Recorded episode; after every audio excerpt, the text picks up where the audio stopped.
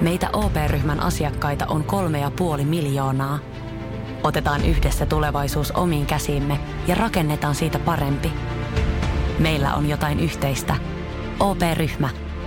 Osuuspankit, OP-yrityspankki, OP-koti ja Pohjola Vakuutus ovat osa OP-ryhmää.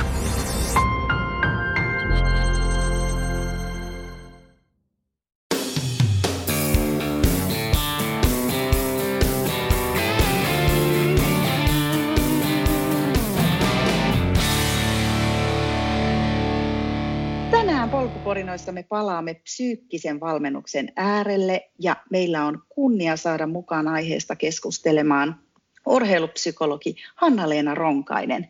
Lämpimästi tervetuloa. Kiitos. Mitä sulle kuuluu näin tammikuun alussa? Millaiseen päivään olet herännyt? No kiitos. Kauniiseen lumiseen aamun on herätty ja itse asiassa kävin tuossa aamulla jo hiihtämässä. Että mä otin ystävän kanssa tämmöisen hiihtolenkin tähän aamuun, niin nyt oikein semmoinen fressi olo.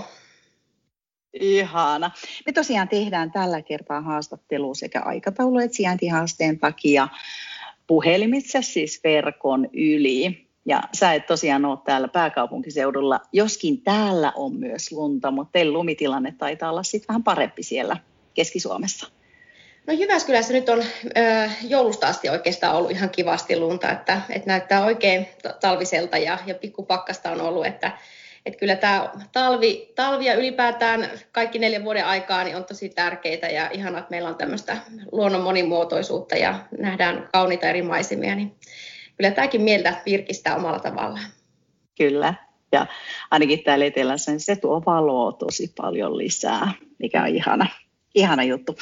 Mutta kuka on itse asiassa Hanna-Leena? Eli kerro vähän, että omiin sanoin, että kuka olet ja mitä teet. Esitellään sut meidän yleisölle, vaikka moni varmasti sun nimen tunteekin. No mä oon tosiaan Ronkaisen Hanna-Leena. Mä oon 40-vuotias nainen, urheilupsykologi ammatiltani, kolmen lapsen äiti ja vaimo. Ja mä oon Oulusta kotoisin alun perin ja Oulussa syntynyt, Oulunsalossa kasvanut, käynyt siellä ala- ja yläkoulun ja sitten lukio meni Mareta ja musiikkilukioon Oulun puolelle ja ja, ja tosiaan mulla on musiikkitausta. Mä oon soittanut pianoa 15 vuotta ja laulanut kuoroissa ja, ja yksin laulua harrastanut. Ja sitten oikeastaan niin kuin liikunta mulla on ollut, mä oon harrastanut pesäpalloa, tanssia, mutta mulla ei varsinaista kilpaurheilutaustaa ole, että et ehkä enemmänkin sitten semmoisia niin kuin jännittävimpiä ja, ja mitä nyt liippaa lähempää psyykkistä valmennusta, niin semmoisia kokemuksia ja tilanteita on tullut sitten esiintymistilanteiden kautta, kun on, on sitten soittanut pianoa erilaisissa konserteissa tai esiintymistilanteissa. Ja, niin, lukion jälkeen mä lähdin Lontooseen vuodeksi vaihtoon tai oikeastaan töihin. Mä halusin pitää tämmöisen välivuoden ja, ja siellä, siellä tota, halusin oppia englannin kieltä ja, ja nähdä maailmaa ja, ja lähdin sinne serkkujeni kanssa ja ja sen jälkeen, kun sieltä palasin, niin, niin oli oikeastaan vahvistunut se käsitys, että mä haluan psykologiksi ja, ja hain sitten Jyväskylän yliopistoon ja pääsin. Ja, ja tosiaan Jyväskylän yliopistossa mä oon sitten opiskellut psykologiaa ja, ja täällä on tavannut Jyväskylässä sitten mun miehenkin. Jotenkin silloin jo Jyväskylä tuntui semmoiselta tosi kodikkaalta paikkakunnalta, että, että mun, mun kyllä serkut siis on, on myös täältä kotoisin, että siltä osin tämä oli mulle hirveän tuttu paikka, että mä oon paljon viettänyt täällä Jyväskylässä kesiä lapsuudesta ja näin oli jotenkin semmoinen niin kotiutuminen Jyväskylään tapahtui tosi helposti, mutta että siinä ehkä lyhykäisyydessä tämä mun opintoihin asti oleva, oleva elämä. Mutta miten, muistatko että mistä se psykologia kumpusi? Et oliko se jotenkin sisäsyntystä sulle vai miksi juuri psykologia? Joo, kyllä, kyllä sitä mä muistan, mulla ollut jo alakoulussa kuudennella luokalla, kun tehtiin jotakin tämmöisiä vähän niin kuin tutkittiin, että mitkä ammatit kiinnostaa, niin kyllä mulla se psykologia kiinnosti, että jotenkin se semmoinen niin ihmisen mieli, toiminta, käyttäytyminen on ollut aina, aina jotenkin tosi kiehtovaa. Ja, ja mä oon ollut semmoinen aika pohtivakin lapsi, että, että mä oon tosi paljon niin kuin, äh, ehkä omassa mielessäkin niin kuin pohtinut asioita ja, ja jotenkin ollut niin kuin, ehkä semmoinen myös herkkäkin lapsi, että aistinut erilaisia tunnelmia ja tunteita ja jotenkin sen kautta sitten kiinnostus tuota alaa kohtaa lähti kun yläkoulussa ja sitten tietenkin lukiossa enemmän tuli psykologian kursseja, niin kyllä mä huomasin, että tämä on semmoinen ala, mikä, mikä muuhun vetoaa. No missä kohtaa sitten urheilupsykologia tuli sun elämään?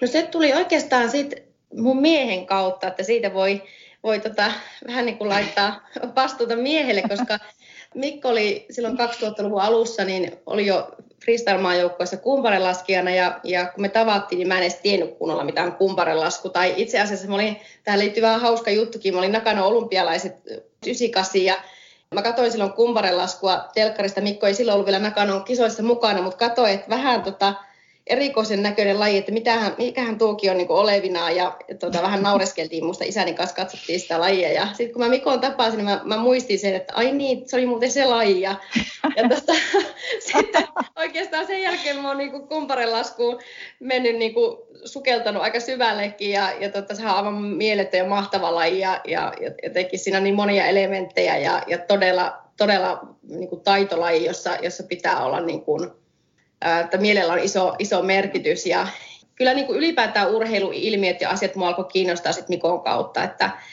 kun me, mä opiskelin psykologiaa ja, ja Mikko tuli treeneistä kotiin ja välillä se koki, että oli oppinut asioita ja välillä oli tosi vaikeaa. Että jotenkin mä alkoi kiinnostaa, että mitkä psykologiset tekijät vaikuttaa siihen oppimiseen ja, ja jotenkin siihen niin kuin ylipäätään urheilijana olemiseen, että, että pystyi niin kuin hyvin läheltä seuraamaan sit sitä huippuurheilijaelämää. Että mm. kyllä se ihan niin kuin tälleen, niin kuin lähipiirin kautta se kiinnostus sitten lähti. Mutta Suomessa on ollut aika, aika niin kuin rajalliset mahdollisuudet opiskella, varsinkin siihen aikaan 2000-luvun alussa, niin, niin tota, ne on ollut ihan yksittäisiä kursseja, mitä on voinut käydä. Että ne kun on kahlannut, niin sitten itse on opiskellut ja, ja käynyt sitten hakemassa oppia maailmalta erilaisten kongressien ja kurssien myötä. Että tällä tavalla arjen kautta voisi sanoa. Miten sä näet, että kuinka paljon siitä, onko siinä ero, että toki että sä opit sen teorian, mutta se, että sä asut puolison kanssa, joka on ollut huippuurheilija, niin sulla on valtava etu siinä. Ja sä oot niin nähnyt siinä arjessa. Toki hän on yksi henkilö, mutta kuitenkin onhan siellä asioita, jotka toistuu. Niin, mitä sä näet, että siis se hyöty on ollut varmaan valtava.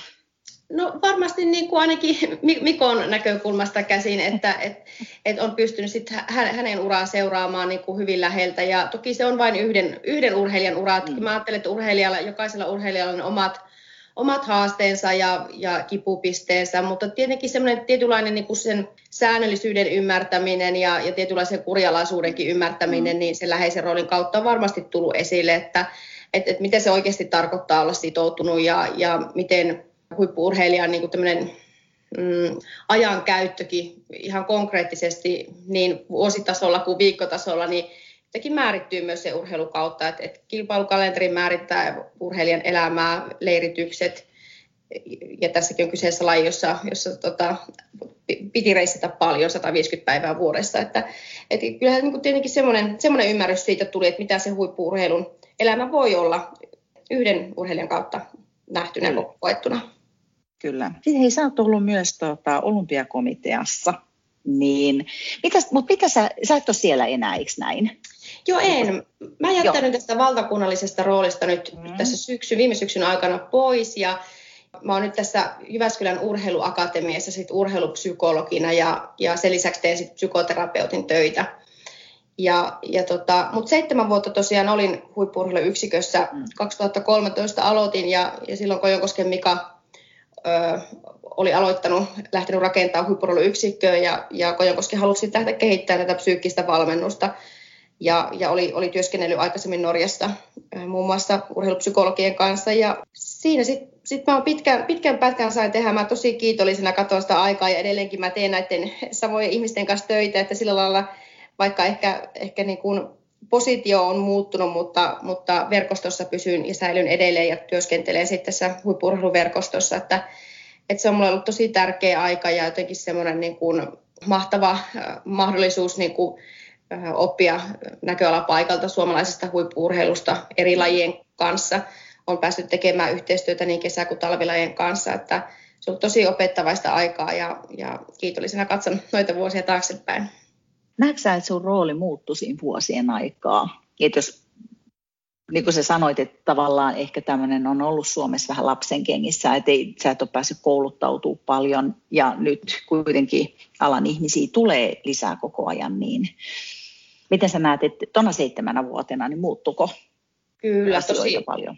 todella paljon, että et silloin kun mä aloitin, niin se oli oikeastaan semmoista kädet saveen työtä ja tämän urheilupsykologian roolin niin kuin avaamista lajeille. Ja mähän aloitin nämä työt neljä kuukautta ennen sotsi-olympialaisia, että siinä lähdettiin aika, aika liikkuvaan junaan hyppäsin, että, että lähdettiin niin kuin sit mun kisatiimin kanssa kiertämään talvilajien leirejä ja tutustumaan urheilijoihin ja, ja jotenkin rakentamaan sitä Suomen joukkuetta niissä puitteissa, kun se oli mahdollista ja realistista siellä neljä kuukauden aikana. Ja toki oli selvää, että semmoisiin niin kuin syvempiin yhteistyöhön ei, ei siinä kohtaa pyrittykään, vaan enemmänkin kyse oli siitä, että, että lähdettiin tosiaan tätä psyykkistä valmennusta avaamaan ja, ja jotenkin äh, sitä roolitusta niin kuin viemään lähemmäksi urheilua. Ja, ja, ja oikeastaan niiden kisojen jälkeen sitten, niin vähän riippuen lajien aktiivisuudestakin, niin mä sijoituin maastohiihtoon hyvin vahvasti. Uinti oli toinen laji, jossa oli tämmöistä maajoukkuevetosta toimintaa ja jotenkin sitä semmoista osallistuvan asiantuntijuuden mallia lähdin toteuttamaan. Eli olin, olin vahvasti mukana urheilijoiden ja valmentajien matkassa siinä niin harjoitus- kuin kisakaudella. Ja siinä kohtaa, kun mä aloitin työt, niin urheiluakatemio, jossa ei ollut psyykkisen valmennuksen asiantuntijoita juurikaan, ja nyt jos vertaa seitsemän vuotta jälkeenpäin, niin nyt tällä hetkellä on meillä 14 asiantuntijaa palkkasuhteessa, joko kokopäiväisessä tai osa-aikaisessa työsuhteessa. se kehitys on kyllä ollut aika mm. valtava. Et, et psyykkinen valmennus on löytänyt semmoisen luontavan roolin. Se on yksi osa sitä valmennusprosessia, ja jo, jolla pyritään sen psyykkisen suorituskyvyn vahvistamiseen. Ja jotenkin mä ajattelen, että, että tässä on niin kuin hienoja, hienoja tärkeitä askeleita otettu tämän psyykkisen valmennuksen kehittymisen kautta. Ja kyllä se on näkynyt mun työssäkin, että, että sitten ehkä viime vuosina on, on vielä enemmänkin vastuulle tullut sitten tämmöisen niin kuin psyykkisen valmennuksen verkoston johtaminen ja jotenkin semmoinen psyykkisen valmennuksen linjaustyö, että, että, että mitä tämä meidän asiantuntijatoiminta on sitten näissä olympiakomitean tukemissa urheiluakatemia- valmennuskeskuksissa. Eli sä et varmaan pysty kiteyttämään, että millainen sun arkipäivä oli silloin tai millainen se on nyt, että siihen kuuluu niin paljon asioita. Kuulinko oikein? Kyllä, siinä on tosi, tosi laaja vastuualue, että toisaalta se käytännön työ, urheilija, valmentaja pinnassa oleminen, huippuurheilun tukeminen, mutta sitten toisaalta myös tämmöinen kehittämisen työ, psyykkisen valmennuksen verkoston ja, ja valmennusosaamisen lisääminen niin kuin linjaustyön kautta, niin mm. siinä on ollut kaksi semmoista niin kuin eri ulottuvuutta ja haastava työ. Otatko tällä hetkellä yksilöasiakkaita urheilupuolella vastaan lainkaan? No kyllä, kyllä edelleen jatkan, jatkan työtä. Eli mä oon täällä Jyväskylässä, jatkan itse asiassa toki on tähtäävien kesäurheilijoiden kanssa, on heidän valmennusprosesseissaan. Mulla on täällä Jyväskylässä uinista ja yleisurheilusta urheilijoita. Sitten mulla on toisistakin kaupungeista on, on joitakin urheilijoita joiden valmennustiimeissä jatkan. Ja sitten mulla on myös talviurheilijoita, muun muassa kumparenlaskun puolelta täällä Jyväskylässä. Mm-hmm. Sen lisäksi mä myös teen valmentajien kanssa paljon yhteistyötä, eli pyritään nimenomaan siihen, että, että urheilupsykologinen tuki ja psyykkinen valmennus kohdistuu ennen, ennen kaikkea niin kuin valmentajien työn tukemiseen, koska valmentaja on kuitenkin se tärkein henkilö siellä urheilija-arjessa ja, ja halutaan, että, että valmentajalle tulee erilaisia työkaluja sit siihen arkeen. Ja tässä on varmaan vaikea sitten mitään työkaluja lähteä sanoa, kun niitä on niin paljon. Mutta palataan vähän niihin sitten myöhemmin. Mä uskon, että aika monet meidän kuuntelijatkin tietää, että kun puhutaan urheilupsykologiasta, niin että mitä se tarkoittaa, mutta miten sä määrittelisit, että miten se eroaa eniten peruspsykologiasta? No tietenkin psykologia on oma tieteen ala, joka on kiinnostunut ihmisen mielestä, käyttäytymisestä – motivaatiosta. Ja, ja samoja aiheita on tietenkin urheilupsykologiassakin, mutta sitten vielä urheilupsykologia on siihen urheilun kontekstiin keskittyvää, eli, eli ollaan kiinnostuneita urheilupsykologisista ilmiöistä, siitä miten urheilijan ja valmentajan mieli toimii, minkälaiset motivaatiotekijät siellä taustalla on, mitkä, mitkä niin kuin ruokkii sitten ja, ja tukee sitä valmentautumisen prosessia. Ja, ja kyllä urheilupsykologialla, psyykkisellä valmennuksella pyritään siihen työn tukemiseen, eli psyykkisen suorituskyvyn vahvistumiseen. Et, et, mutta kyllä urheilupsykologia on sillä lailla laaja, laajempikin käsite kuin esimerkiksi psyykkinen valmennus. Mä ajattelen niin, että, että urheilupsykologia sisältää myös semmoisen niin hyvinvoinnin näkökulman ja semmoisen kokonaisvaltaisuuden. Että et ollaan kiinnostuneita myös urheilijavalmentajan jaksamisesta ja sitä kokonaiskuormittumisesta, palautumisesta ja, ja sitten ihan tämmöisestä niin psyykkisestä hyvinvoinnista. Se on tosi laaja. Kuitenkin tänä päivänä on aika paljon erilaisia mentaalivalmentajia. Jos on ymmärtänyt, niin käytännössä kuka tahansa voi tituleerata itseään näillä nimikkeillä. Niin miten sä näet sitten taas sen eron urheilupsykologin ja jonkun mentaalivalmentajan välillä? Toki me ei tiedetä hänen taustaa, mutta niin kuin yleisesti karikoiden. No juurikin näin, kuten sanot, että, että, että urheilupsykologia on, on suojattu nimike, johon vaaditaan tämmöinen sertifikaatti, joka tulee psykologiliiton kautta. Ja siinä on tietyt kriteerit lähtien ihan pohjakoulutuksesta, työnohjauksesta, urheilun kontekstissa toimimisesta, työkokemuksesta. Mentaalivalmentajaksi voi tituleerata itseään kuka tahansa, eli pohjakoulutustausta voi olla hyvin, hyvinkin kirjava. Ja, ja näin ollen mä ajattelen, että semmoinen niin kuin urheilupsykologian psyykkisen valmennuksen sertifikaatti tuo tiettyjä ryhtiä ja, ja se on yhdenlainen niin kuin laadun varmistus siihen, että, että mistä ammatillisesta viitekehyksestä tai, tai jotenkin lähtökohdista lähdetään työskentelemään. Ja mä ajattelen, että psyykkisillä valmentajilla, urheilupsykologeilla on aika laaja semmoinen viite, teoreettinen viitekehys taustallaan ja tukenaan. Siihen saattaa sit integroitua monenlaisia eri työmenetelmiä. Ehkä sitten mentaalivalmennuksen puolella, mitä mä oon ymmärtänyt, saatetaan käyttää vähän kapea-alaisemmin yksittäisiä työmenetelmiä tai välineitä. Jos nyt joku haluaa lähteä itselleen etsiä psyykkistä valmentajaa, niin mihin asioihin sä pyytä, tai niin kuin ehdottaisit, että he ottaisivat huomioon? Mitkä ovat sellaisia tärkeitä asioita, joita olisi ehkä hyvä tsekata ennen kuin sen valmentajan valitsee itselleen? Yleensä aika hyvä, hyvä jotenkin lähtökohtaiset, että kyselee vähän kokemuksia, kuulumisia niin kuin mahdollisesti muilta valmentajilta tai mm-hmm. urheilijoilta.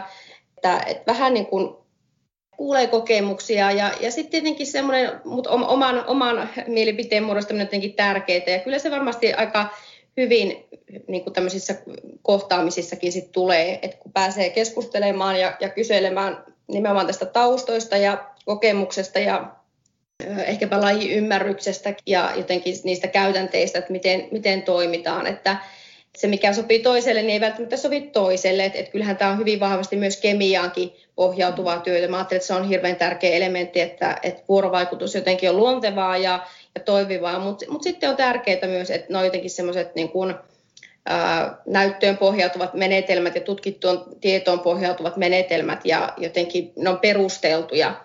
Et, et, et että asiantuntijan tehtävänä on myös pystyä niin kuin, ö, arvioimaan, että mitkä, mitkä lähestymistavat tai, tai näkökulmat on, on tietyssä kohdin niin kuin vaikuttavimpia ja varmasti niin kuin se tulee myös sen yhteistyön kautta, että et, et, et sitten sen huomaa, että et miten jotenkin pystyy, pystyy saamaan ja, ja kehittymään niiden, niiden näkökulmien pohjalta. Ja kyllä mä ajattelen, että yksi, yksi tärkeimmistä myös asioista on se, että, että minkälainen jotenkin työskentelyote psyykkisellä valmentajalla tai mentaalivalmentajalla on niin kuin valmentajan kanssa. Et mä ajattelen, että tässä psyykkisessä valmennuksessa niin valmentaja ei saa koskaan niin kuin, ikään kuin unohtaa tai pullauttaa pois. Et se on ehkä semmoinen aika niin kuin, vähän vanha-aikainenkin, niin sanotusti perinteinenkin tapa, että asiantuntija urheilija on tehnyt kahdestaan töitä. Toki semmoista vastaanottotyöskentelyä edelleenkin tarvitaan, mutta, mutta semmoinen lähtökohtainen, että, että valmentajan on hirveän tärkeää olla mukana siinä prosessista alusta alkaen, jotenkin asettamassa niitä tavoitteita sille yhteistyölle. Ja mun mielestä se on semmoinen niin kuin yksi hyvä merkki myös vähän niin kuin tutkia, että, että minkälainen ehkä psyykkinen valmentaja tässä voi olla kyseessä ja miten hän on tottunut työskentelemään niin kuin myös valmentajien kanssa. Miten sitten, kun me osa meidän kuuntelijoista kuitenkaan ei oma itselleen lajivalmentajaa, eli tai jotain niin fyysistä valmentajaa, ja kuitenkin jos mennään kestävyyslajeihin, etenkin ultralajeihin, niin monta kertaa niillä psyykkisillä ominaisuuksilla on aika iso merkitys. Niin miten sä näet sitten, että voisiko olla pelkästään psyykkinen valmentaja? No, voisiko siitä olla jotain hyötyä? Ilman muuta, ilman muuta. Ja mä ajattelen, että tärkeää tuossakin on niin kun miettiä yhdessä niitä tavoitteita. Että yhteistyöllä on hirveän tärkeää niin asettaa tavoitteet heti sen yhteistyön alussa. Että selkeästi, että mihin tällä yhteistyöllä pyritään, mitkä on ne keskeisimmät osa-alueet, mihin, mihin urheilija toivoo sit sitä tukea. ja, ja tehdään niin semmoinen toimintasuunnitelma, että miten niitä kohti mennään sitten. Et ilman muuta, vaikka jos oma valmentaja, niin, niin totta kai urheilija voi, voi työskennellä sitten psyykkisen valmentajan kanssa ja, ja lähteä sitä kautta myös kehittää itseänsä urheilijana. Miten tärkeänä sä näet sen, että psyykkinen valmentaja ymmärtää sen lajin? Eli jos mä itse ajattelen, niin on ero, että onko se tarkkuuslajissa tai sitten vaikka juokset tai sitten jos mm. olet joukkue, joukkueurheilija kautta yksilöurheilija, niin mitä sä tähän sanoisit?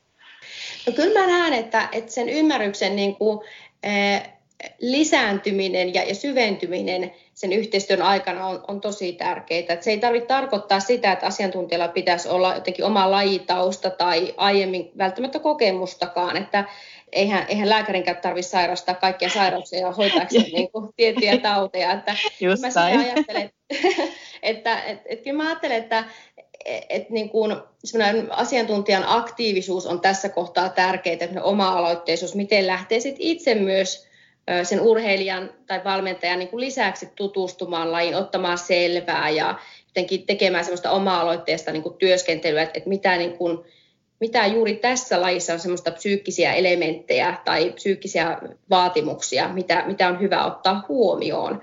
Ja lähteä myös haastamaan urheilijaa niin kuin, ja, ja pohdituttamaan ikään kuin, että, että mitkä on juuri tämän lajin psyykkiset haasteet. Et toisaalta se, että et ei, ole, ei ole aikaisempaa kokemusta, voi olla joskus jopa hyväkin asia, koska silloin saatetaan mennä niin kuin myös sellaisille alueille, jotka huomaamatta on vähän sokeiksikin. Mutta ehkäpä, ehkäpä yhteistyö edetessä, niin se on, se on myös tärkeää, että asiantuntija ymmärtää sitä lajia, koska hän pystyy myös sit eläytyyn siihen urheilijan kokemuksiin ja, ja jotenkin siihen valmistautumisen prosessiin, ihan siihen treenaamiseen ja, ja, ja treenaamisen niin kuin vaatimuksiin ja pystyy sitä kautta niin kuin tukemaan, että, että psyykkinen valmennus ei missään nimessä ole sitä, että tuetaan pelkästään kilpailutilannetta, vaan, mm. vaan, vaan päinvastoin oikeastaan, että se suurin työ tehdään kilpailujen välissä ja jotenkin integroidaan sitä psyykkistä valmennusta siihen ihan päivittäiseen tekemiseen.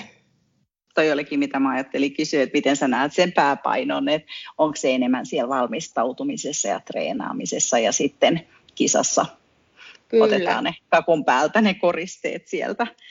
Kyllä. Ja, Sä oot jossain, mä kävin katselemaan, sä oot jossain haastattelussa sanonutkin, että ylipäätään kuitenkaan mitään hokkuspokkuskeinoja ei ole.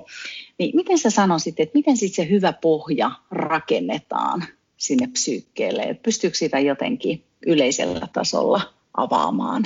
Juurikin näin, että psyykkinen valmennus on prosessi. Että, että siinä missä niin kun urheilija ei voi kehittää lihaksiaan käymällä satunnaisesti kuntosalilla, niin sama koskee myös mieltä ja jotenkin meidän mieli hirveän herkästi jotenkin tottuu tapoihin ja jotenkin vähän juurtuukin ja jumittuu jotenkin samankaltaiseen vaikkapa ajattelutapaan. Että kyllä se vaatii toistoa ja jotenkin uudelleen työstämistä, että, että vaikkapa urheilijan tämmöinen vaikkapa itsepuhe lähtee kehittymään eri tilanteissa. Ja jotenkin mä ajattelen, että ne kilpailutilanteet, niin nehän on niin kuin jotenkin sen jatkumo siellä toisessa päässä, että, että kaikki mitä sitä ennen oikeastaan tapahtuu on tärkeää ja nimenomaan, että mitä tapahtuu päivittäin, että miten mennään kohti niitä kilpailutilanteita. Ja kyllä mä ajattelen, että semmoinen niin psyykkinen suorituskyky on iso kokonaisuus, jossa vähän niin kuin, voi sanoa, että vähän niin kuin kolme, kolme ulottuvuutta, että se pohja rakentuu oikeastaan urheilijan sisäiselle motivaatiolle. Tulee semmoinen aito halu,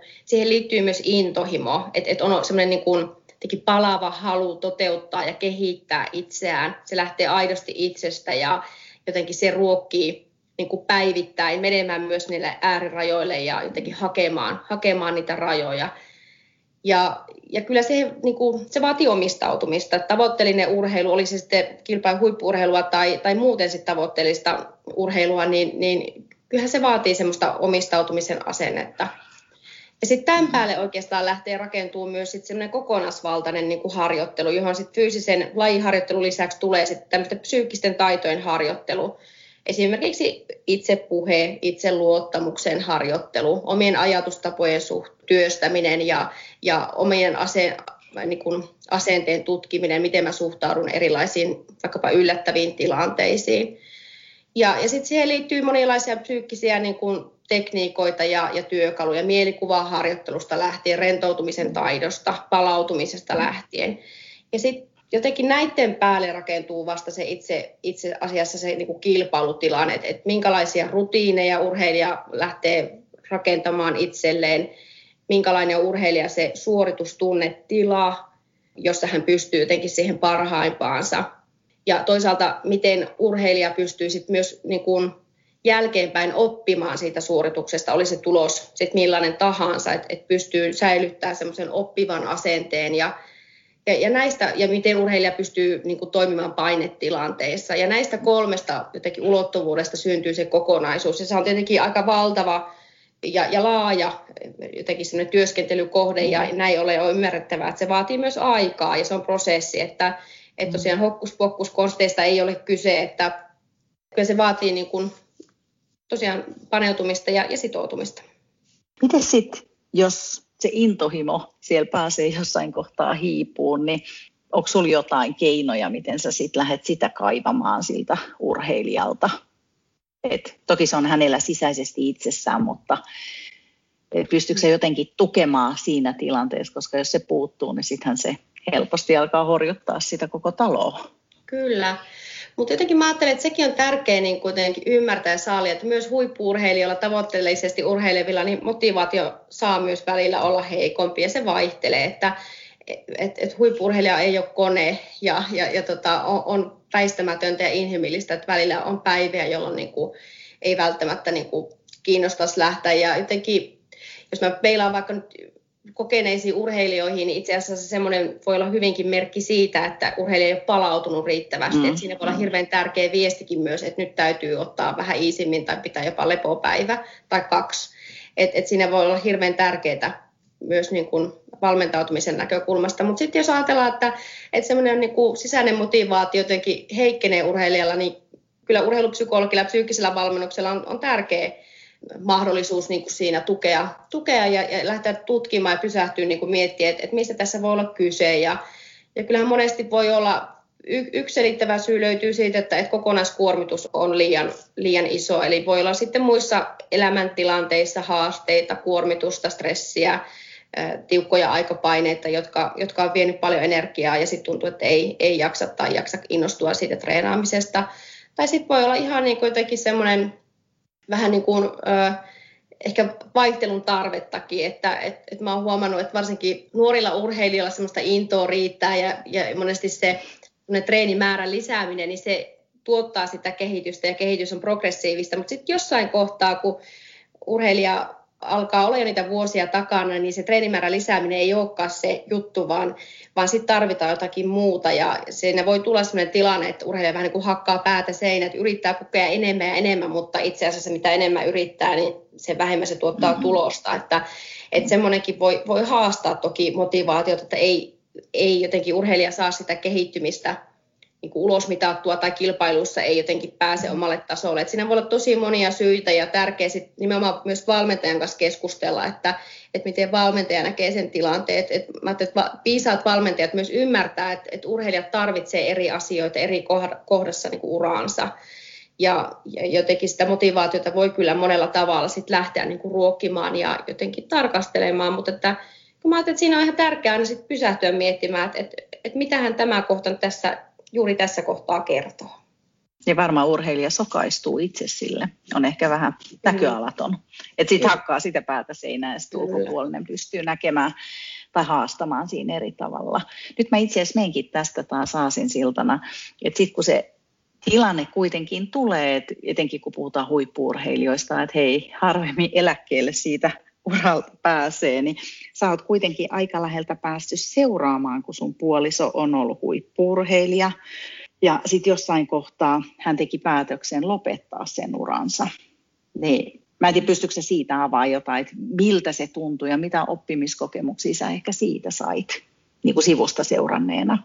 Koska voisin kuvitella, tämä on mun uskomus, mutta se voi olla aika rankka hetkikin monille, kun sulla Kyllä. on paljon ollut pelissä ja sitten yhtäkkiä sä et olekaan enää se Mikko. Tai... Kyllä.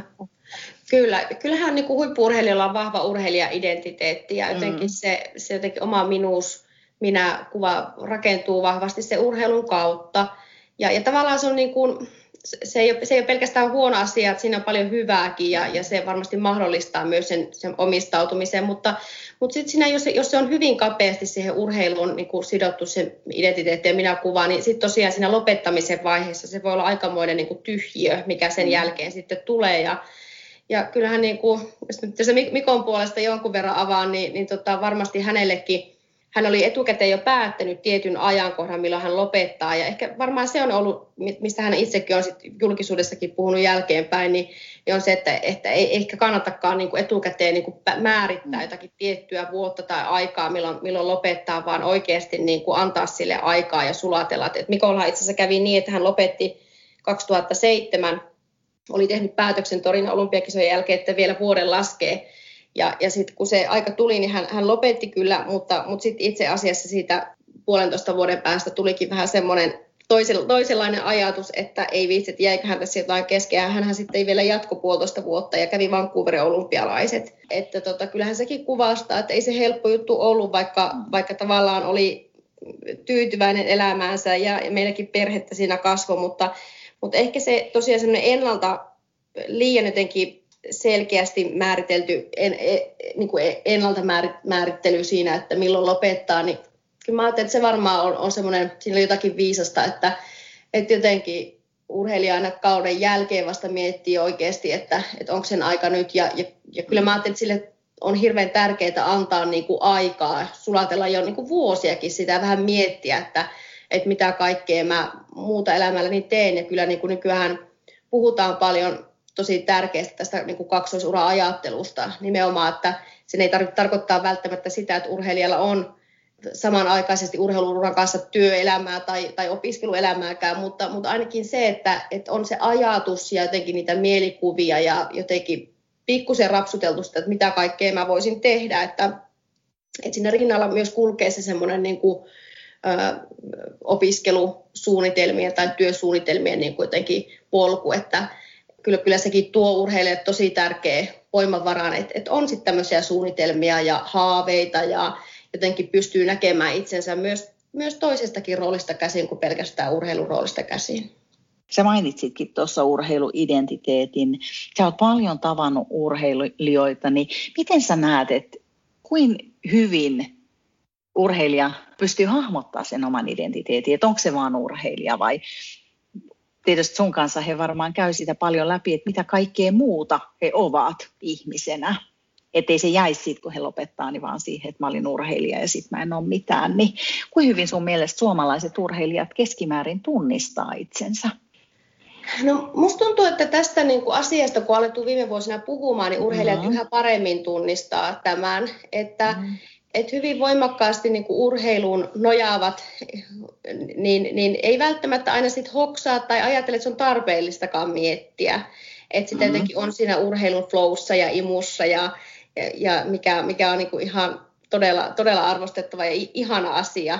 Myös senkin huomaaminen. Ja, ja tota, Mutta sitten mä ajattelen, että, että kyllä niin kuin sit valmennuksen tai perheen, vähän riippuen tietenkin iästäkin ja urheilupolun vaiheesta, niin on tärkeää myös tuoda sitä toista ulottuvuutta ja näkökulmaa siihen, että et, et jotenkin niin kuin varsinkin ne lähisuhteet ei, ei pelkästään ajaisi urheilijaa niin kuin siihen urheilijan jotenkin muottiin, vaan, vaan että, että siihen jotenkin tulisi semmoista väljyyttä, että, että urheilija nähdään niin kuin muistakin rooleista käsin ja, ja jotenkin siinä niin kuin nähdään myös muita ominaisuuksia, jotka ei välttämättä liity urheilu ollenkaan. Että, että semmoinen niin kuin laaja-alainen suhtautuminen, kyllä, kyllä ajattelen, että se on tosi tärkeää tämmöisen niin kuin psyykkisen jaksamisen ja myös itse asiassa niin kuin tämmöisen motivaationkin kannalta. Mm-hmm. Että, että kyllä moni urheilija kertoo, että sitten eh, ehkä vähän niin kuin kokeneemmat urheilijat on saattanut joskus kertoa, että, että sitä nuorempana ei osannut jotenkin ajatellakaan mitään muuta kuin urheilua, että olisi saattanut ehkä kaivatakin sitä, että, olisi tullut vähän niin kuin semmoista inputtia, että mitä, mitä kaikkea muuta, muuta voi olla elämällä annettavana. Ja, ja kyllähän se vaikuttaa ihan semmoiseen niin kuin minäkuvaan ja itse luottamukseenkin, että, että urheilija pystyy näkemään itsensä laaja-alaisemmin. Niin mä mietin sitä, että miten heidän niin kuin arki, että jos on elämän pelkkää urheilua, niin ruokkiiko se loppuelämää sen sijaan, että sulla olisi jotain muita juttuja siellä, jotka tuo sitä intohimoa ja kipinää siihen arkeen. Et No kyllä mä näen, että se varmasti niin kuin tietyssä urheilijan polun vaiheessa varmasti ruokkiikin, että, että se urheilu teki vetäsee niin kuin muka, mukaansa ja ampasee. Että urheilu on niin kuin se, se vahva, vahva osa elämää ja iso osa elämää. Niin kuin se huippurheilussa onkin, että se on tavallaan myös elämäntapaa. Mutta silti mä ajattelen, että, että siihen voi rinnalle mahtua ja pitääkin mahtua niin kuin muitakin rooleja, että et, et ollaan ystäviä, ollaan, pidetään ihmissuhteesta kiinni, ollaan ehkäpä puolisoita tai lapsia tai kummeja ja sukulaisia ja niin edespäin, että et, et se on myös tärkeää, että sit se lähipiiri näkee niin kuin sen urheilijan muussakin palossa kuin pelkästään urheilun roolista käsin ja, ja, ja jotenkin, että ollaan kiinnostuneita siitä ihmisestä ihmisenä eikä pelkästään niin urheiluasioihin liittyvien asioiden kautta esimerkiksi. Ja sitten jotenkin äsken me puhuttiin siitä, että jos ura loppuu, mutta sitten tulee nämä vammakysymykset, jos sä loukkaannutkin. Kyllä. Eli just tuli yksi laskija, jolle tulee vuoden tauko kilpailemiseen, niin ne on varmaan rankkoja asioita, joita joudut myös valmennettavien kanssa käsittelee. Kyllä, ju, juurikin näin, että et, et urheilussa nämä loukkaantumiset on, on valitettavasti, ne kuuluu myös asiaan ja, ja tota, sitäkin vasten on äärimmäisen tärkeää, että, että urheilijalla on sitten näitä jotenkin muita rooleja elämässään ja on sitä tukea siinä ja, ja jotenkin turvaverkkoa ympärillään, että kyllähän loukkaantuminen on urheilijalle aina yhdenlainen kriisi ja se vaikuttaa hyvin monella tavalla niin henkisesti kuin ihan konkreettisesti sitten siihen päivittäisen tekemiseen. Miten sä näet, että voisiko joku kestävyysurheilija siinä vaiheessa hakeutua sitten ammatti-ihmisen apuun, jos ei ole aikaisemmin tehnyt? Ettei siinä käy niin, että sitten kun se vamma tulee, niin siitä lähdet ehkä väärille poluille, kun yhtäkkiä ei pystykään treenaamaan, tai jos ei ole heti semmoisia korvaavia treenivaihtoehtoja. No tästäkin mä ajattelen, että onneksi vuosien myötä tämä, tämä asia on mennyt paljon eteenpäin, että nykyään myös otetaan tämä psykologinen puoli loukkaantumisissa tilanteissa huomioon ja, ja lääkärit osaa suositella urheilupsykologista tukea ja, ja ylipäätään se kuntoutusprosessi on, on kehittynyt, että, että sitten voidaan tehdä korvaavia treenejä ja miettiä, mm. että, että miten muuten muuten urheilija voi niin kuin, olla vaikkapa, jos on joukkueen lajista kyse, niin miten voi olla joukkueen toiminnassa mukaan. Kyllä tämmöinen niin kuin sosiaalinen osallistuminenkin on hirveän tärkeää, ettei urheilija sitten vaan niin kuitenkin jää kaikesta toiminnasta ulkopuolelle ja, ja sitä kautta tulee myös tämmöisiä niin kuin sosiaalista niin kuin haastetta, että, että se loukkaantuminen vaikuttaa niin kokonaisvaltaisesti. Että, mm. Mä ajattelen, että, että loukkaantumistilanteet, varsinkin jos siihen liittyy sitten vieläpä jotenkin semmoinen niin kuin hengenvaaran tilanne tai lajeissa, jossa on paljon fysikaalisia voimia, jotka, jotka voi tuottaa ihan todella vakavia tilanteita, niin ne saattaa aiheuttaa jopa myös semmoisia traumaattisia stressioireita, jotka on hirveän tärkeä purkaa, ettei niistä jää sitten niin pelkotiloja. Jos sulla itsellä on semmoinen tilanne, että sä et pysty auttaa, jos tulisikin semmoinen, että yhtäkkiä sä koet, että sä oot voimaton, niin onko teillä yleensä sitten semmoinen niin vahva tukiverkosto, että sitten sä pystyt ohjaamaan jollekin toiselle alalle esimerkiksi ihan sitten psykiatriaan tai... Kyllä, kyllä tämä on ihan niin kuitenkin myös ammattieettinen lähtökohta, että, että jotenkin sitä osaamista, omaa osaamista pitää, pitää tarkastella kriittisesti ja mm. tunnistaa ne tilanteet, jolloin oma ammattitaito ei riitä ja tarvitaan sitten jatko-ohjausta. Ja tämä on oikeastaan ihan normaali käytänne, varsinkin tuossa aiemmassa roolissa, kun olin olympiakomitean huippuyksikön urheilupsykologina, että, että kun kyse ei ole kuitenkaan psyykkisen sairaan hoidosta siinä roolissa käsin, niin tärkeää, että me ollaan rakennettu sitten psyykkisen terveyden verkostoa, että meillä on psykiatri tai psykiatria, keihin voidaan olla sit matalalla kynnyksellä yhteydessä ja saada, saada urheilijoille arviota ja tukea ja, ja, ja toimintasuunnitelmaa tehtyä. Tai sitten liittyen psykoterapiaverkostoon, että meillä on psykoterapeutteja, jotka sitten ymmärtää urheilua ja osaa ottaa myös ne urheilun erityispiirteet huomioon. Että kyllä tämmöinen jatko-ohjaus on yksi keskeinen, keskeinen osa ollut mun työtä. Ja itse asiassa täällä Jyväskylän urheiluakatemiassa me lähdetäänkin nyt, nyt kehittämään myös tätä psyykkisen terveyden verkostoa ihan paikallisesti. Ja, ja siihen tai julkisen puolen verkosto, koululääkärit, koulupsykologit on ihan keskiössä, että, että me voidaan tehdä yhteistyötä ja jotenkin yhdistää voimavaramme ja, ja saada sit urheilijoille myös, myös tukea koska monet tilanteet, semmoiset vaikkapa liittyen ylirasitustiloihin tai ylikuntotiloihin, niin valitettavan usein niissä edelleen saattaa jäädä tämä psykologinen puoli vähän niin kuin jotenkin vajavaiseksi, tai sitä ei niin kuin hoideta tarpeeksi, mm-hmm. että, tai oteta huomioon tarpeeksi, että kyllä ylikuntoon rasitustiloihin liittyy vahvasti tämä psykologinen stressi ja, ja se, että miten urheilija saisi tukea vaikkapa stressin säätelyyn ja, ja rentoutumisen keinoihin ja palautumisen keinoihin, niin on ihan, ihan keskeistä, että tätä me lähdetään nyt yhteistyössä Jyväskylän paikallisten toimijoiden kanssa kehittämään. Kuinka helppo sun mielestä on huomata sit sun asiakkaasta, että se vaatii varmaan vahvaa luottamusta, että sä näet, että milloin on aika pyytää joltain muulta apua tai että tilanne saattaisi mennä niin kuin mustemmalle puolelle.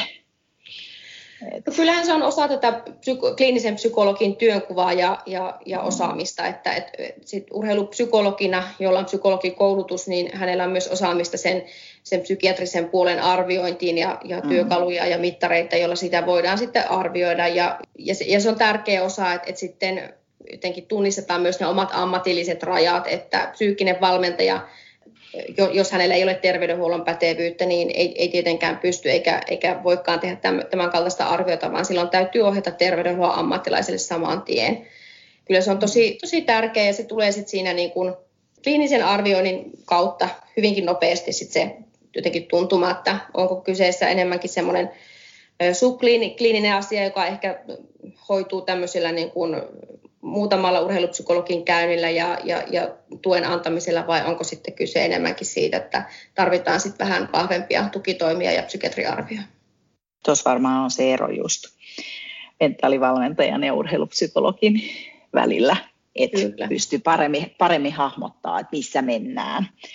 Että et just joku ylirasitustilakin, niin sen arvioiminen voi olla haastavaa.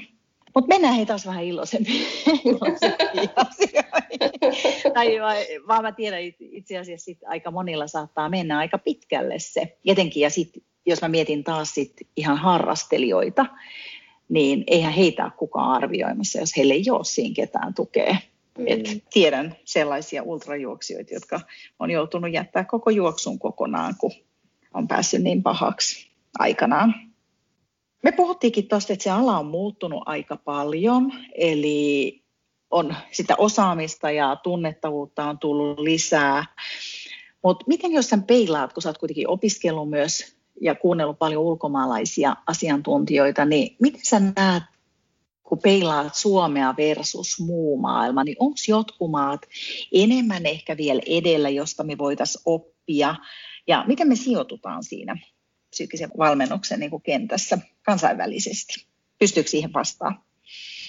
No tota, silloin kun mä aloitin nämä työt, niin jotenkin oli hirveän isosti esillä, että Suomi on niin jäljessä ja jotenkin me ollaan ihan lapsen kengissä. Ja joo, joo varmasti niin kuin tämmöisen käytännön urheilupsykologian saralla niin, niin näin olikin. Ja että kyllähän meillä kuitenkin niin kuin yliopistotutkimusmaailmassa on paljon ollut urheilupsykologista tutkimusta ja liikuntapsykologia hyvin vahvasti vahvasti olemassa ja meillä on ollut paljon toimijoita kansainvälisissä verkostoissa jo aiemminkin, mutta, mutta tota, jotenkin mä näen, että, että meillä kyllä tämä ala on kehittynyt tosi, tosi pirteällä tavalla ja onhan toki niin, että, että jos miettii maailmalla USA, Kanada, Australia isoina maina, mutta myös sitten lähempänä Ranska, Norja ja Ruotsi, niin kyllähän siellä niin kuin urheilupsykologia on myös lajiliitoissa hyvin vahvasti esillä, että lajiliitot ovat itsenäisesti palkanneet urheilupsykologia ja psyykkisiä valmentajia. Että se, se varmaan on semmoinen vielä, mikä meillä Suomessa ei ole niin pitkälle vietynä, mutta, mutta toisaalta sitten meillä on tämä urheiluakatemiatoiminta hyvinkin vahva ja, ja näiden suhteen maiden välillä on aika paljonkin eroja, että, että kyllä tässä viime vuosina on haluttu tätä asiantuntijatoimintaa kehittää nimenomaan näiden urheiluakatemian valmennuskeskusten ympärille ja keskittää sitä osaamista ja, ja sitä kautta myös niin kuin päästä nimenomaan siihen urheilun arkeen ja päivittäiseen arkeen niin kuin sisälle. Et kyllä mä näen, että, että tota sen sijaan, että me nyt kaiholla katsottaisiin taaksepäin, mm. että, missä me ollaan jäljessä, niin mä ajattelen, että meillä on jotenkin hy, hyvin itseluottavaisesti, että, että me, ollaan, me ollaan menty paljon eteenpäin ja jotenkin ehkä seuraava niin kuin, tärkeä asia on, että jotenkin se psyykkinen valmennus edelleenkin integroituu sit siihen jotenkin valmentajan työhön ja valmentajan työn tukemiseen ja, ja siihen, että, että se, se valmennusosaaminen vahvistuu entisestään. Mm. Et, että tota, joo, mutta kyllä mä näen, että, että meillä on niin paljon osaavia asiantuntijoita näissä urheiluakatemioissa ja mä oon tosi ylpeä, ylpeänä seurannut ja, ja ylpeä heistä, että, että miten he on ottanut niin kuin omissa akatemioissaan sitten tätä psyykkistä valmennusta esille ja rakentaneet sitä paikallista toimintaa. Mahtava kuulla. onko tässäkin vähän sitä, että me suomalaiset aina ajatellaan, että me ollaan huonompia kuin muut, ja todellisuudessa me ollaan aika hyviä. Kyllä välillä täytyy niin kuin pysähtyä että miten tässä on ihan hyväkin tapahtunut, että ainahan niin kuin, sehän lo, tota, niin kuin, loppumaton me ei koskaan olla valmiita ja, ja jatkuvan kehittymisen periaate pitää olla myös niin kuin, psyykkisessä valmennuksessa ja, ja paljon työtä tehtävänä, mutta sitten välillä on myös hyvä miettiä, että missä kaikissa on menty myös eteenpäin. Miten sä näet, tämä on aina tylsä kysymys, mutta että raha, että onko sitten, että kuitenkin jos mietitään jotain USA tai Kanadaa, niin olisiko heillä enemmän myös rahaa laittaa? Totta kai resurssit on paljon isommat USAssa ja Kanadassa, sehän on selvää, että, että kyllä näissä niin kuin tietenkin tämmöisissä olympiakisoissa, missä on ollut mukana, niin Jenkeilläkin on ollut yleensä noin kymmenen urheilupsykologian joukkueessa. Toisaalta heidän koko joukkueensa koko on myös kymmenkertainen. Jo, jo, niin, kyllä. Niin, että et siellä toisaalta sit mittasuhteet on muutenkin paljon isommat. Et kyllä mä näen, että, että tota, var, varmasti resurssit on yksi iso tekijä ja, ja ja Suomessa niin tämä asiantuntijatoiminta laajemminkin on lähtenyt kehittymään, että onhan meillä paljon muitakin asiantuntijaosa-alueita, fysioterapia, ravitsemus, lääketiede, fysiikkavalmennus ja kaksoisura. Tavallaan, että ei pidä unohtaa sitten sitä muutakin kokonaisuutta, että kyllä niin kuin, ja, ja sitten sit vielä tärkeimpänä oikeastaan se, että, että miten me turvataan meidän valmentajien työ ja jotenkin tuetaan sitä val, valmentajuutta ja, ja valmentajienkin työolosuhteet ei välttämättä, välttämättä ole aina ne parhaimmat ja meillä on paljon niin kuin tiedetään, että, että valmentajilla on työmäärä aika monesti kohtuutonkin ja, ja, ja uupumustakin heillä esiintyy, että, että miten me turvataan sitä valmentajuutta, että sekin, sitä käy pidä missään nimessä unohtaa päinvastoin, että mm. et, et jotenkin tässä kaikessa asiantuntijatoiminnassa pitäisi muistaa se, että tällä pyritään nimenomaan sen valmennuksen tukemiseen. Kaikki osa-alueet kunnossa, niin tulee timatteja tuloksia mm. sitten. Miten sitten tämä koronan vaikutus on ollut sun mielestä tässä sitten viime maaliskuun. Olet varmaan nähnyt, miten se vaikuttaa urheilijoiden ja valmentajien elämään. Niin miten se on vaikuttanut sun elämään? No kyllähän korona on vaikuttanut meidän kaikkien elämään, myös, myös urheilijoiden, niin huippurheilijoiden kuin sitten ihan lasten nuorten harrastus- ja seuratoimintaan mm. hyvin kokonaisvaltaisesti. Ja, ja, ja varmasti niin kuin me kaikki, niin me ollaan jaettu huolta myös omasta kuin sit läheisten terveydestä. Ja, ja tavallaan, että kun on ollut niin paljon niin kuin avoinna olevia kysymyksiä, että mitä tämä tarkoittaa ja minkälainen tauti tässä oikeastaan kyseessä, niin kyllähän se paljon huolta on sit herättänyt urheilijan valmentajista. Ja, ja sitten ehkä sit varsinkin silloin alkuun, kun tuli nämä hyvinkin tiukat rajoitteet, ketkä pääsee treenaamaan ja tämmöinen niin sosiaalinen yhteenkuuluminen vähentyi siinä, niin kyllä valmentajat oli huolissaan myös urheilijoista ja jotenkin siitä yksinäisyydestä ja urheilijat oli ahdistuneita siitä, että, että ei pääsekään vaikka isommalla porukalla treenaamaan tai täytyy yksin treenata. Että se oli semmoinen iso konkreettinen muutos siinä, siinä treenaamisessa. Ja, ja sitten toisaalta se, että ei ollut kilpailuja, niin se on varmaan ollut yksi semmoinen ehkä isoimmista niin kuin myös asioista sit niin kuin teki urheilullisesti, että et, et urheilijat ei ole päässyt kilpailemaan tai, tai saamaan niin kuin vaikkapa kansainvälistä kova, kovatasosta treeniä, päässyt semmoiseen niin kuin valmennusympäristöön, jossa sitten olisi, olisi ehkä tarvinnut kansainvälistä sparria ja, ja jotenkin sitten se oma valmentautuminen, treenaaminen on sitä kautta huolettanut. Mutta toisaalta kyllä mä ajattelen, että, että urheiluväki hyvin tiedostaa nämä mittasuhteet ja, ja on pystynyt niin kuin jotenkin asemoimaan myös sen oman työnsä, työnsä ja, ja ymmärtämään, että tässä on kyse paljon isommasta. Että siltä osin mä ajattelen, että, että jokainen urheilijavalmentaja varmasti on se pystynyt niin kuin siltä osin hyväksymään, mutta totta kai kun kyse on työnteosta ja, ja monilla urheilijoilla on kyse myös omasta uraastakin, että on miettinyt milloin lopettaa uransa ja jatkaako vielä, olympialaiset siirtyy ja, ja niin edelleen. Että kyllähän se vaikuttaa niin kuin moneen, moneen niin kuin arjen asiaan. Todella moneen, mitä mäkin itse mietin aina niitä, jotka on miettinyt, että nämä on mun viimeiset olympialaiset ja sitten siirtyy ja siirtyy, niin voisin kuvitella, että ei ole ihan helppoa sit miettiä, että vieläkö mä jaksan, riittääkö motivaatio ja, tai riittääkö fyysiset niin kuin ominaisuudet enää tietyissä lajeissa. Kuitenkin ikäkin voi tulla vastaan. Kyllä. Mitä jos ajattelet tätä sun uraasi tähän asti, niin mitä sä oot oppinut urheilijoilta? Tuleeko sinulla jotain? No kyllä mä oon oppinut ihan valtavasti niin urheilijoilta mm. kuin valmentajilta, että, että, että jokainen urheilijavalmentaja on opettanut mulle huippurheilusta ihan valtavasti, että, että jotenkin se semmoinen kyky sitoutua, tehdä sitkeästi töitä omien tavoitteidensa eteen niin, niin siitä mä oon oppinut ihan valtavasti.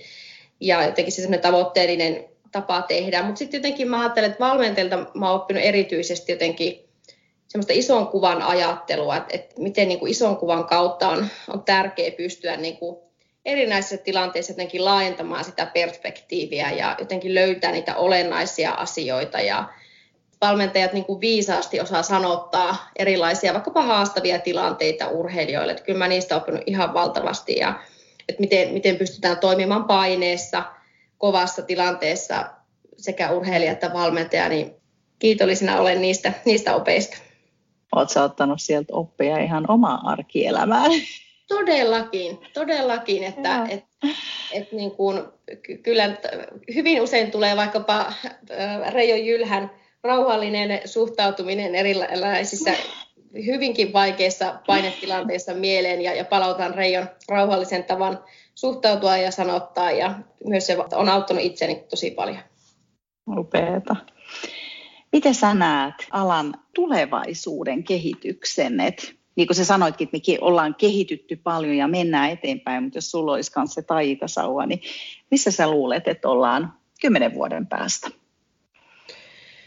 No, kyllä mä ajattelen, että psyykkinen valmennus on entistä tiiviimmin uh, urheilijoiden ja valmentajien niin kuin arjessa mukana ja jotenkin semmoinen stigmatisoituminen, mikä ehkä nyt on vaikkapa kymmenen vuoden taakse, jos ajatellaan, niin oli, oli vielä jossain määrin olemassa, että se on häipynyt aika lailla, että kyse on niin kuin kilpailuetuen ja, ja psyykkisen suorituskyvyn vahvistamisesta. Ja, ja, ja se on jotenkin semmoinen niin kuin osa-alue, mihin, mitä arvostetaan ja, ja johon halutaan panostaa. Siinä, missä myös muut asiantuntijaosa-alat, että, että se on löytänyt ja vakiinnuttanut oman paikkansa, mutta sitten kyllä mä niin kuin toivon myös, että, että mitä liittyy tähän niin kuin psyykkiseen terveyteen ja jaksamiseen, että, että nekin myös tulisi yhä enemmän niin kuin luonnolliseksi osaksi, että siinä missä fyysisen terveyden kysymykset, niin samoin myös psyykkisen terveyden kysymykset on yksi, yksi osa sitä valmennusta ja ne on niin kuin valmennuksellisia kysymyksiä, että, että miten meidän urheilijat ja valmentajat jaksaa ja miten me voidaan puhua näistä asioista ja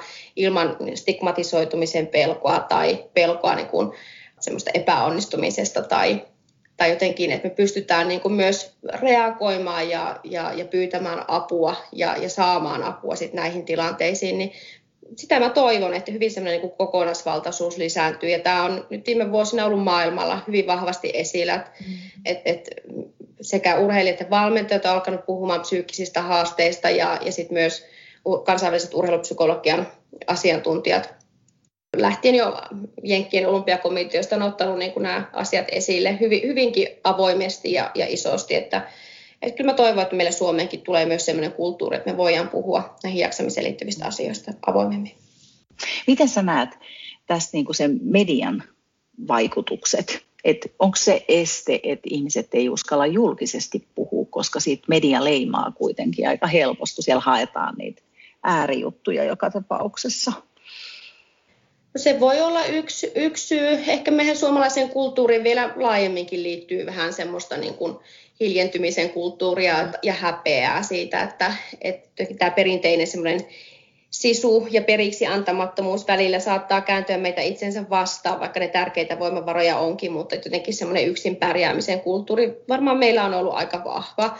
Et, ja tietenkin media, media sitten tuo siihen omaan, omaan mausteensa, mutta kyllä mä tietenkin niin kun ilolla on seurannut myös sitä kuvaa, mitä media viime vuosien aikana on antanut toisaalta, että, että semmoinen urheilijan inhimillinen ääni on päässyt minusta niin kuin hyvällä tavalla myös esille. Ja, ja kyllä minusta tuntuu, että mediakin on, on alkanut niin kuin jotenkin kiinnostua semmoisista aidoista kokemuksista ja aidoista niin kuin tarinoista sen sijaan, että, että jotenkin leimattaisiin tai, tai jotenkin haluttaisiin vastakkainasettelua, vaan kyllä minusta tuntuu, että tässäkin on tapahtunut hyvää kehitystä.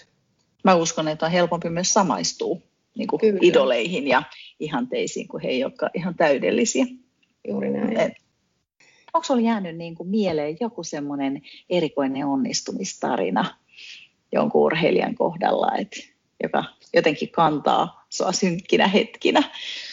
No kyllä mä ajattelen, että jotenkin mulle niin kuin isoja onnistumisia on vähän ehkä tylsä vastaus, mutta semmoiset hyvin, hyvin arkiset asiat, jotenkin semmoinen niin tiimin kanssa arjessa toimiminen. Et silloin kun on hyvä yhteys valmentajaan ja urheilijaa ja on jotenkin sellainen vahva luottamus, että kaikki tietää jotenkin, että miten ollaan tähän sitouduttu ja, ja löydetään uusia näkökulmia ja mahdollisuuksia, joita sitten voidaan työstää ja kokeilla, niin kyllä mulle sellaiset arkiset asiat on, on niitä isoimpia onnistumisia. Mm.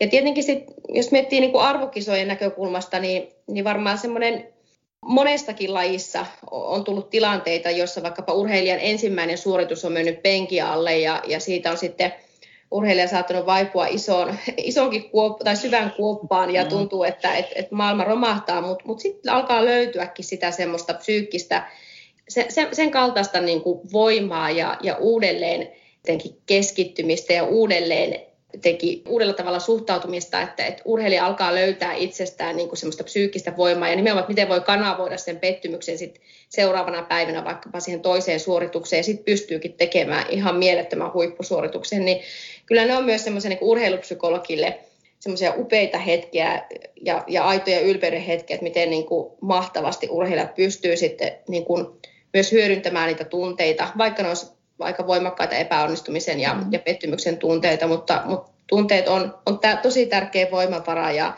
ja mielellä on iso, valtava voima urheilijoiden suorituksessa, niin jotenkin näiden tilanteiden seuraaminen ja, ja vierellä eläminen, niin toki ne on semmoisia omia timantteja omassa mielessä.